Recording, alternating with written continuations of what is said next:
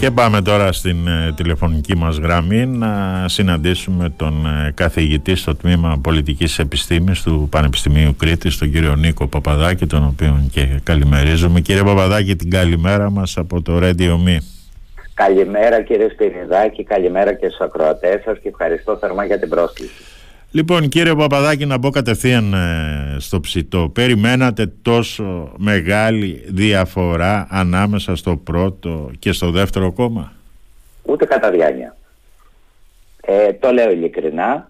Ε, τι δεδομένα είχαμε κύριε Σπυριδάκη; Ε, τα δεδομένα που είχαμε ήταν αν μπορούσε να κάνει κανείς, γιατί με ξέρετε ότι λειτουργώ με δεδομένα, δεν είχα δικά μου δεδομένα, δεν είχα ναι, δημοσκοπήσει. Ναι. Παρακολουθούσα μεσοσταθμικά πώς κινούνται οι δημοσκοπήσεις. Ναι. Και παρακολουθούσα ειδικά την τελευταία εβδομάδα την, ε, το valid vote, τη λεγόμενη αναγωγή επί των εγκύρων. Δεν θα κουράσω τις ακροατέ με μεθοδολογικές λεπτομέρειες, απλά είναι με απαλληφή, ναι. επειδή γίνεται πολλή συζήτηση γι' αυτό, είναι με απαλληφή της αδιευκρίνησης ψήφου. Ναι. Δίνανε όπως θυμάστε διαστήματα διαστήματα κατώτατη τιμή, ανώτατη τιμή. Αυτό γίνεται πράγματι στην αναγωγή. Μεσοσταθμικά βγάζανε μια διαφορά 6 ποσοστιαίες μονάδες. Ναι.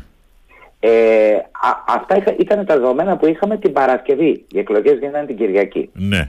Προφανώς λοιπόν δεν προέκυπτε από πουθενά. Ξέραμε και το λέγαμε όλοι. Για ψέστε αν κάνω λάθος, αυτές οι εκλογές είναι βουβές. Αυτές οι εκλογές είναι βουβές. Ε, φαίνεται τελικά ότι αυτό, αυτή η βουβαμάρα ήταν στα όρια του κοινωνικού ρεύματος υπέρ της σταθερότητας. Γιατί ναι. εκεί νομίζω διακυβεύτηκαν πολλά και στην πρόσληψη βέβαια της απόκρισης σε ζητήματα πραγματικής οικονομίας και στη διαχείριση κρίσεων, ναι. αλλά και στην πρόσληψη και αντίληψη για την κυβερνησιμότητα. Μάλιστα. Ε, Αυτό πιστεύετε κύριε Παπαδάκη ότι έκρινε τελικά την εκλογική μάχη και οι ψηφοφόροι στράφηκαν τόσο μαζικά προς τη Νέα Δημοκρατία; Γιατί εδώ είναι ενδεικτικό ότι η Νέα Δημοκρατία πήρε 160.000 επιπλέον ψηφοφόρους και ο ΣΥΡΙΖΑ έχασε 600.000 ψηφοφόρους. Ήταν τελικά θέμα στρατηγικής ενός ε, καθαρού μηνύματος ενώ η κυβέρνηση είχε να αντιμετωπίσει κρίσεις, είχε προβλήματα με την ακρίβεια, τις υποκλοπές και άλλα πολλά προβλήματα στον χώρο της υγείας. Κύριε Σπυριδάκη, είναι όπως ακριβώς το λέτε ε, επειδή έχουμε να κάνουμε με ένα πρωτόγνωρο αποτέλεσμα ναι, και με ναι. μεταπολιτευτικούς όρους για μια σειρά από παραμέτρους και το γεγονός ότι έχουμε μια καθολική κυριαρχία της Νέας Δημοκρατίας σε όλες τις ηλικιακές ομάδες, σε όλες τις επαγγελματικές κατηγορίες, ναι. σε όλες τις περιφέρειες εκλογικές χώρες της Ελληνίας. Αυτό σημαίνει καθολική κυριαρχία. Ναι. Άρα πρέπει να δούμε τι έκανε ο νικητής και τι έκανε ο ηττημένος ή τι δεν έκανε ο ηττημένος. Ναι. Φαίνεται από τη μεριά της Νέας Δημοκρατίας ότι η διακυβέρνησή της και ο προγραμματικός της λόγος αποτιμήθηκε θετικά. Η δυνατότητα απόκριση λέει κυρίως στη διαχείριση μεγάλων κρίσεων. Παρά και τα λάθη, τις αστοχίες, τη δυσαρέσκεια αρκετών πολιτών ναι, ναι. για μια σειρά από θέματα και χειρισμούς που θα αναφέρατε. Φαίνεται επίσης ότι η ατζέντα της ήταν πιο σαφής για την οικονομική ανάπτυξη, όπως το είχε πει με καλύτερους μισθούς και περισσότερες θέσεις εργασίας, ναι. γιατί συναρτήθηκε με τη σημαντική μείωση της ανεργίας επί των ημερών της είχε μια απεύθυνση στη μεσαία τάξη συστηματική, θα μου πείτε την ίδια έχει και ο ΣΥΡΙΖΑ. Ισχύει. Μάλλον θεωρήθηκε, όχι μάλλον προφανώς θεωρήθηκε πιο αξιόπιστη από ένα σημαντικό τμήμα του εκλογικού σώματος στα όρια του κοινωνικού ρεύματος που προέκρινε τη σταθερότητα ναι, ναι. με δεδομένα και τα πεπραγμένα της διακυβέρνησης. Ε, είναι πολύ ενδεικτικό αυτό που είδαμε για τους ελεύθερους επαγγελματίες. 55% κατά την MRB Σωστά. Ε, ΣΥΡΙΖΑ, 13% ε, συγγνώμη, 55% Νέα Δημοκρατία, 13% ΣΥΡΙΖΑ. Σωστά. Οπότε πρακτικά ε, κεφαλαιοποίησε από ό,τι φάνηκε κάποιες επιτυχίες της σε παιδεία δημόσιας πολιτικής, ψηφιοποίηση του κράτους ανεργία, κατώτατος μισθός μεταναστευτικό, ναι. προέκρινε και ήταν το μόνο από τα τρία κόμματα που προέκρινε τόσο ευκρινώς, όχι ότι δεν το κάναν το άλλο, και ένα ακόμα ζήτημα. Τα ζητήματα τα εθνικά για την εξωτερική πολιτική και την πολιτική ασφαλεία. Και είναι μια περίοδος που υφιστάμεθα πολύ καιρό τώρα απειλή ασφαλείας από την Τουρκία και νομίζω κανείς δεν έχει ψευδεστήσει ότι αυτή η περίοδος που διανύουμε αυτές τι εβδομάδε τη απομείωση τη ένταση θα διαρκέσει για πολύ. Άρα είχες μια κυβέρνηση που επένδυσε στην ενίσχυση διεθνών συμμαχιών και της αποτρεπτικής ισχύω της χώρας. Και αυτό εκτιμώ ότι αποτιμήθηκε θετικά, παρόλο που στα ποιοτικά στοιχεία των δημοσκοπήσεων δεν φαινόταν να προκρίνονται τα εθνικά θέματα. Έχω την αίσθηση ότι δεν προκρινόταν τα εθνικά θέματα από τους πολίτες, γιατί διανύαμε μια περίοδο πολύ προσχηματικού μέγεθος με την Τουρκία μετά τους ναι, ναι. ναι, Ε, αλλά ξαναλέω προσχηματικού έχουν παροδικού. Και Έχουμε απολύτως να Έχουν και τις εκλογές τους και εκεί, οπότε... και εύχομαι απολύτως κύριε Σπυριδάκη να διαψευστώ, αλλά πραγματικά το θεωρώ παροδικό. Ναι. Οπότε, ε, από αυτή την άποψη, η Νέα Δημοκρατία και ο κύριος Μητσοτάκης συγκρότησαν όρους πολιτικής ηγεμονίας στο κέντρο. Το όπως το ξέρετε το κέντρο θεωρείται πεινόη στην πολιτική επιστήμη. Πλην όμως είναι πολλοί ψηφοφόροι που αυτοπροσδιορίζονται ως κεντρώοι και πλοηγούνται έτσι στις διαφορετικές τομές οι οποίες απονευρώνονται. Έχουμε πιο πολύ κειμενόμενη ψήφο, έχουμε πιο πολύ θεματική ψήφο. Αυτό λοιπόν όταν αυτοπροσδιορίζονται αποκτά ειδική υπόσταση. Ναι. Ο ΣΥΡΙΖΑ τώρα, γιατί έχουμε και την άλλη μεριά, δεν έχουμε μόνο σωστά, το σωστά. έχουμε και το εγκυμένο. Αν έχω λίγο χρόνο, ο ΣΥΡΙΖΑ απευθύνθηκε επίσης συστηματικά δια του Προέδρου του στη μεσαία τάξη. Επιχείρησε να ανακτήσει ένα τμήμα της αριστερόστροφης ψήφου που το 19 είχε πάει σε άλλους σχηματισμούς, να απευθυνθεί σε αντιδεξιά ανακλαστικά κεντρογενών και κυρίως κεντροαριστερών ψηφοφόρων, να πείσει τους ψηφοφόρους ότι να προβάλλει όσο κυρίαρχος πόλος κεντροαριστεράς ε, και ε, ανέδειξε το κατά τον ΣΥΡΙΖΑ ε, τα αρνητικά, πολύ έντονα όμως, Ναι. τα αρνητικά ε, σημεία της διακυβέρνησης της Νέας Δημοκρατίας. όπως Σε το επίπεδο προσδιορίζει το ΣΥΡΙΖΑ, αιμονής, σε επίπεδο αιμονής κύριε Τολμώ να Παπαδάκη. πω ότι άφησε προς τα πίσω τον προγραμματικό του λόγο. Ε, Ναι, Δηλαδή σε επίπεδο στην πραγματικότητα απομείωσης της προγραμματικής ατζέντας για το μέλλον. Όμως όταν το διακύβευμα φαίνεται να ήταν, αν πράγματι ήταν αυτά που είπα προηγουμένως, πρόσληψη κυβερνησιμότητας, πρόσληψη για την απόκριση σε πραγματικές κρίσεις, ε, εδώ η κυβερνησιμότητα λοιπόν αποκτά ένα ολιστικό στοιχείο. Ο ΣΥΡΙΖΑ είχε πρόγραμμα, είχε πρόγραμμα. Το, προέλαβε, το προέβαλε όχι τόσο, περισσότερο προέβαλε τα κατά αυτόν αρνητικά της Νέας Δημοκρατίας. ναι. Δεν ε, πήρε την πρόκληση να κοστολογήσει το πρόγραμμά του και είχε ένα έλλειμμα αξιοπιστίας και το ήξερε, ειδικά στη μεσαία τάξη που απευθυνόταν από έναν ανεξάρτητο θεσμό, π.χ. το Γραφείο Προπολογισμού της Βουλής. Αλλά περισσότερο και από αυτό, κύριε Σπυριδάκη, έχω την αίσθηση ότι οι παλινδρομήσεις για το θέμα της διακυβέρνησης με μια επιτρεπτικότητα που εξέβαλε στην ενδεχομενικότητα. Δηλαδή, το πρωί συζητάμε για κυβέρνηση τιμένων, μετά το διαψεύδουμε, μετά πάμε στην κυβέρνηση ανοχής, μετά το αναθεωρούμε, μετά λέμε για την κυβέρνηση ειδικού σκοπού, αλλά δεν το εννοούμε ακριβώς έτσι. Όλα αυτά τον ζημίωσαν εκλογικά. Δεν συνέβαλαν καθόλου στο να εμπεδοθεί ένα πρόγραμμα, α, το, το ίδιο του το πρόταγμα που ποιο ήταν, τι έλεγε, σταθερότητα με συνεργασίες. Χώρια που μιλούσε για συνεργασίες, ενώ σε αυτούς που απευθυνόταν ξεκαθάριζαν ότι δεν θα συνεργαστούν. ναι. Α, ε, δεν άλλαξε τη στρατηγική του, δεν την αναπλαισίωσε, επέμεινε σε αυτό. Οπότε εκεί φαινόταν ένας μετεωρισμός. Και, Ένας, μετε, ένας μετεωρισμός και προγραμματικός Σωστά. και στην ατζέντα της διακυβέρνησης. και έχασε και πολύτιμο προεκλογικό χρόνο. Τώρα ε, ε, μπορείτε να, να καταλάβετε γιατί ξαφνικά ο Αλέξης Τσίπρας επέλεξε να ηγείται σε ένα κόμμα το οποίο από κόμμα εξουσίας μεταβλήθηκε σε κόμμα διαμαρτυρίας. Κύριε Σπυριδάκη, ε, πολύ ενδιαφέρον το ερώτημα. Δεν είναι εύκολο να απαντηθεί. Είναι τρομερά ενδιαφέρον το ερώτημά σας. Α, η μετα, ο μετασχηματισμός που λέτε. Γιατί ο, ο κύριος Τσίπρας είναι ένα διακριτό πολιτικό κεφάλαιο, πολύ ισχυρό για τον ίδιο το ΣΥΡΙΖΑ. Είναι ο άνθρωπος που παίρνει το ΣΥΡΙΖΑ στο 3%, τον κάνει κυβερνητικό κόμμα, τον κάνει πόλο εξουσίας, τον κάνει τον έτερο ανταγωνιστή του εκλογικού ανταγωνισμού, του νέου δικοματισμού που λέμε από το 2012. Σωστά. Ασκεί διακυβέρνηση και φαίνεται, ίσως το, όχι τόσο ο ίδιος, αλλά το κόμμα στο οποίο προεδρεύει να μετεωρίζεται μεταξύ αυτού ακριβώς που είπατε, διαμαρτυρίας, αντίδρασης κτλ. Θεμητό μεν, αλλά όταν είσαι κόμμα εξουσίας, το κύριο είναι να προβάλλεις μια προγραμματική ατζέντα και κυρίως να ξεκαθαρίσεις πώς ακριβώς θα κυβερνήσεις. Αυτό αισθάνομαι ότι έχασε έδαφος σε σχέση με το να επιμείνει τόσο πολύ στο τι έκανε στραβά η Νέα Δημοκρατία. Δεν λέω αντιπολίτευση είναι. Αλλά μιλάμε για εκλογές, αλλά μιλάμε για το ποιος θα κυβερνήσει τον τόπο. Που ειδικά όταν είσαι κόμμα εξουσίας. Ε, νομίζω ότι και μέσα στον ίδιο το ΣΥΡΙΖΑ η πολυφωνία, που να μην παρέμεινε αυτό, είναι και θεμητή και εύλογη ε, και πολλά καλά πράγματα έχω να πω, ειδικά σε μια δημοκρατία. Όταν όμως σε κόμμα εξουσίας, στην εκλογική στρατηγική, δεν τη χρειάζεσαι. Ακούγαμε το ένα επιχείρημα για τη μεσαία τάξη και μετά ακούγαμε έτερες φωνές για τοπικό νόμισμα. Ακούγαμε ξανά απεύθυνση στη μεσαία τάξη και είδαμε την τελευταία μέρα την τελευταία μέρα εννοώ την Παρασκευή, ναι. ε, τη δήλωση του κυρίου Κατρούγκαλου για φο, επαναφορολόγηση ναι. των ελεύθερων επαγγελματιών και ενός μεγάλου τμήματος της ελληνικής κοινωνίας και του εκλογικού σώματος. Ναι, στο νήμα. Ε, ήταν την Πέμπτη η δήλωση του κυρίου Κατρούγκαλου, αλλά δεν παίζει, δεν παίζει κανένα ρόλο αυτό. Ναι. Την Παρασκευή έλαβε τα ε, ναι. που έλαβε. Ναι, ναι. Ε, όλα αυτά ήταν μετεωρισμοί.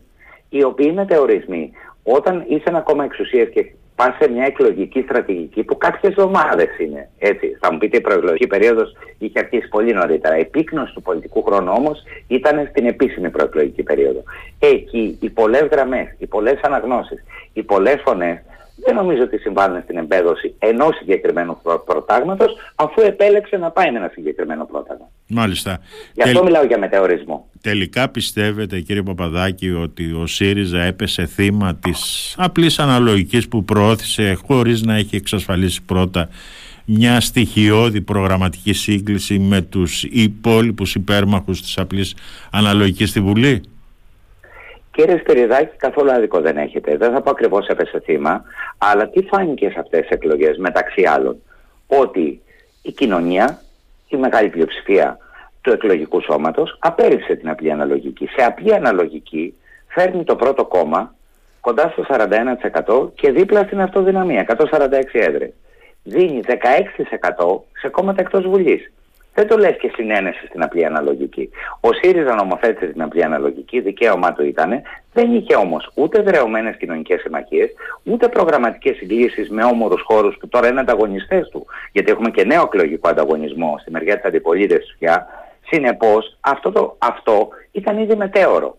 Μαζί δηλαδή με το ΣΥΡΙΖΑ ιτήθηκε και η απλή αναλογική σε αυτές τις εκλογές. Μάλιστα. Αυτή η εξέλιξη τώρα του εκλογικού αποτελέσματος πιστεύετε ότι θα δημιουργήσει θέμα αλλαγής ηγεσίας στον ε, ΣΥΡΙΖΑ κύριε Παπαδάκη; Ε, σίγουρα μέχρι τις 25 Ιουνίου όχι. Είναι ναι. σαφέστατο. Ο ΣΥΡΙΖΑ έχει έμπειρα πολιτικά στελέχη. Ήξερε ότι ο πρώτος κίνδυνος με ένα τέτοιο αποτέλεσμα ήταν η εσωστρέφεια. Πάει να την αποφύγει. Είναι σαφές ότι την αποφεύγει. Γιατί κινδυνεύει με αποσυσπήρωση. Οπότε θα επιχειρήσει, εκτιμώ, να δώσει μεγαλύτερη έμφαση στον προγραμματικό του λόγο με στόχο να βελτιώσει την εκλογική του επίδοση και με πρόταγμα να είναι η ισχυρή αντιπολίτευση και να εμποδίσει την αυτοδυναμία της Νέας Δημοκρατίας ναι. και, εν πάση περιπτώσει, την καθηγεμονία της. Ναι. Αυτό εκτιμώ, δεν, δεν γνωρίζω, αλλά αυτό εκτιμώ ότι θα δούμε να εκδιπλώνεται τις επόμενες μέρες. Έχει ένα νέο εκλογικό ανταγωνισμό να αντιμετωπίσει στην κέντρο αριστερά. Πού είναι το, το Πασόκ; Είχε μια πολύ καλή επίδοση. Ναι, ναι. κατά 41% ποσοστία μεταβολή το ποσοστό του. Ναι, ναι. Οπότε πρακτικά ξεκινάει ένας νέος ανταγωνισμός. Ε, το γνωρίζει ο ΣΥΡΙΖΑ. Τώρα για το θέμα ηγεσίας που με ρωτήσατε, γιατί μένει να φανεί. Εκτιμώ ακριβώς επειδή ο κύριος Τσίπρας έχει αυτά τα χαρακτηριστικά τα πολιτικά που έχει και επειδή ε, διατηρεί ένα διακριτό πολιτικό κεφάλαιο, νομίζω ότι είναι πολύ δύσκολο και μετά τις 25 Ιουνίου, μπορεί να αμφισβητηθεί αλλά εάν ο ίδιος δεν επιθυμεί, το βλέπω μάλλον δύσκολο να φύγει. Θα χρειαστεί όμως για να έχουμε όλη την εξέλιξη αυτού του σκηνικού που αναδιατάσσεται, γιατί τέτοια τάξη πρωτόγνωρα αποτελέσματα είναι στα όρια της βιογραφικής ρήξης στην πολιτική ιστορία, στην εκλογική ιστορία. Ναι. Δημιουργούν ασυνέχειες. Νομίζω, κύριε Σπυριδάκη, θα χρειαστεί να περιμένουμε ένα χρόνο, δηλαδή μέχρι τις ευρωεκλογές του 24, ώστε να έχουμε μια πληρέστερη εικόνα του τοπίου και το κομμάτι της αντιπολίτευσης. Μάλιστα. Τώρα με βάστα υπάρχοντα στοιχεία το Πασόκ φαίνεται πως πήρε περισσότερους ψηφοφόρους από τον ΣΥΡΙΖΑ σε σχέση με όσους έχασε. Βλέπετε να συνεχίζεται αυτή η τάση αποσυσπήρωσης του ΣΥΡΙΖΑ και στις επόμενες εκλογές στις 25 Ιουνίου. Κα, ε, καθέκαστος θα πιέσει τον άλλο. Ναι. Είναι σαφέστατο. Έχει ξεκινήσει ήδη κύριε Σπυριδάκη, αλλά ήταν τελείως αναμενόμενο. Ναι. Ε, θα πιέσει το Πασόκ με το πρόταγμα τι ακριβώς να κάνει, τι επιχείρησε να κάνει σε εκλογές, κύριε Σπυριδάκη. Επιχείρησε να μετατρέψει τη δημοσκοπική δυναμική του σε μια σταθερή και παγιωμένη επιρροή και σχέση εκπροσώπησης του χώρου στον οποίο απευθύνεται, την κεντροαριστερά. Ναι. Πήγε καλά. Έχει δρόμο ακόμα. Ε, θα επιχειρήσει λοιπόν να παγιώσει περαιτέρω αυτή τη σχέση εκπροσώπησης. Άρα να πάρει κι άλλο από το ΣΥΡΙΖΑ, για να το πούμε πολύ απλά. Ο ΣΥΡΙΖΑ θα επιχειρήσει ακριβώς το ανάποδο. Επιστροφή ψηφοφόρων. Αυτό σημαίνει μια βελτίωση της εκλογικής επίδοσης. Και ανάκτηση και ψηφοφόρων και από άλλους χώρους, από τα αριστερά του για παράδειγμα. Ε, είναι ερώτημα. Δεν μπορώ να, το, να κάνω καμία πρόβλεψη, γιατί θα δούμε να εξελίσσεται μέσα στις επόμενες λίγες εβδομάδες ένας τόσο ισχυρός εκτιμό ανταγωνισμός μεταξύ των δύο. Ε, αν μου ζητάτε μία πρόβλεψη, συνεχίζω να πιστεύω ότι δύσκολα το ΠΑΣΟΚ θα λάβει ρόλο και θέση αξιωματικής αντιπολίτευσης. Θα παραμείνει ο ΣΥΡΙΖΑ. Το ερώτημα είναι στις 25 Ιουνίου. Ναι. Αλλά το ερώτημα είναι πόσο κοντά θα έχει φτάσει ένας στον άλλο ή πόσο μακριά θα είναι ένας από τον άλλο.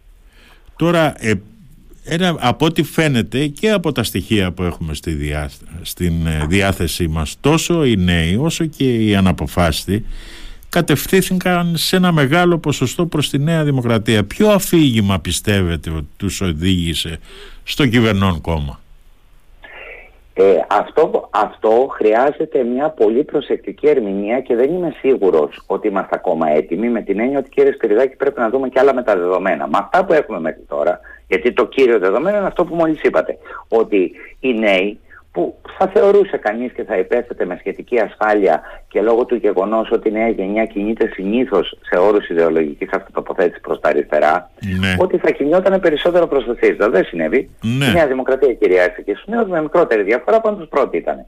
Τι έχει συμβεί με τη νέα γενιά; Παρατηρούμε από σειρά άλλων ερευνών και δικών μας και άλλων κτλ. Ναι. Ότι στη νέα γενιά ενδυναμώνεται ένα χαρακτηριστικό ε, απαξίας, διευρυμένης απαξίας του πολιτικού συστήματος και του πολιτικού προσωπικού και παράλληλα μία αλλαγή προτύπων πολιτικότητας και απομείωση της θέσης της κομματικής εγκύτητας. Άρα ενισχύει τη θεματική ψήφος. Εγώ από την ατζέντα που βλέπω μπροστά μου τι θεωρώ ότι είναι πιο αξιόπιστο και θα μπορέσει να με βοηθήσει στην καθημερινότητά μου. Αυτό γίνεται και ευρύτερα και έχει να κάνει και με τους αναποφάσεις τους. Στους νέους όμως νομίζω ότι έπαιξε ρόλο, δηλαδή η μείωση της ανεργίας το κεντρικό αφήγημα της Νέας Δημοκρατίας. Εμείς μειώσαμε την ανεργία, θα συνεχίσουμε να τη μειώνουμε και τώρα θα έχουμε, και έχουμε καλύτερο κατώτατο μισθό και θα το κάνουμε ακόμα καλύτερο. Άρα θα φέρουμε και ανάπτυξη, τη φέρνουμε ήδη κλπ. κλπ. Στη θεματική ψήφο έπαιξε ρόλο. Πόσοι ήτανε, ε, δεν μπορούμε να το ξέρουμε ακόμα. Νομίζω όμως ότι με αυτή τη σύνθετη ερμηνεία μπορούμε να καταλάβουμε αυτή την ανατροπή σε ό,τι αφορά τη νέα γενιά, τουλάχιστον σε σχέση με τα αναμενόμενα. Με τους αναποφάσιστου, να πω κάτι κύριε Στριλάκη. Η λεγόμενη βουβή εκλογική διαδικασία. Παρατηρούσε κανείς όμως στα ποιοτικά δεδομένα, τα λεγόμενα ποιοτικά ποσοτικοποιημένα είναι των δημοσκοπήσεων, αν τις παρατηρούσε προσεκτικά, ναι. ότι στη δεξαμενή των αναποφάσεων, που ήταν πράγματι πολύ μεγάλη για τόσο κοντά στις εκλογές, στη δεξαμενή των αναποφάσεων ε, επικυριαρχούσε κόσμος ο οποίος κινούνταν κυρίως στο κέντρο και, στη, και βρισκόταν στη μεσαία τάξη. Σωστά. Στην οποία νίκη με τους διεθνείς ορισμούς ένας στους δύο Έλληνε. Δεν είναι μικρή, μικρή μεσαία τάξη και είναι και πόσοι αυτοπροσδιορίζονται ω μεσαία τάξη.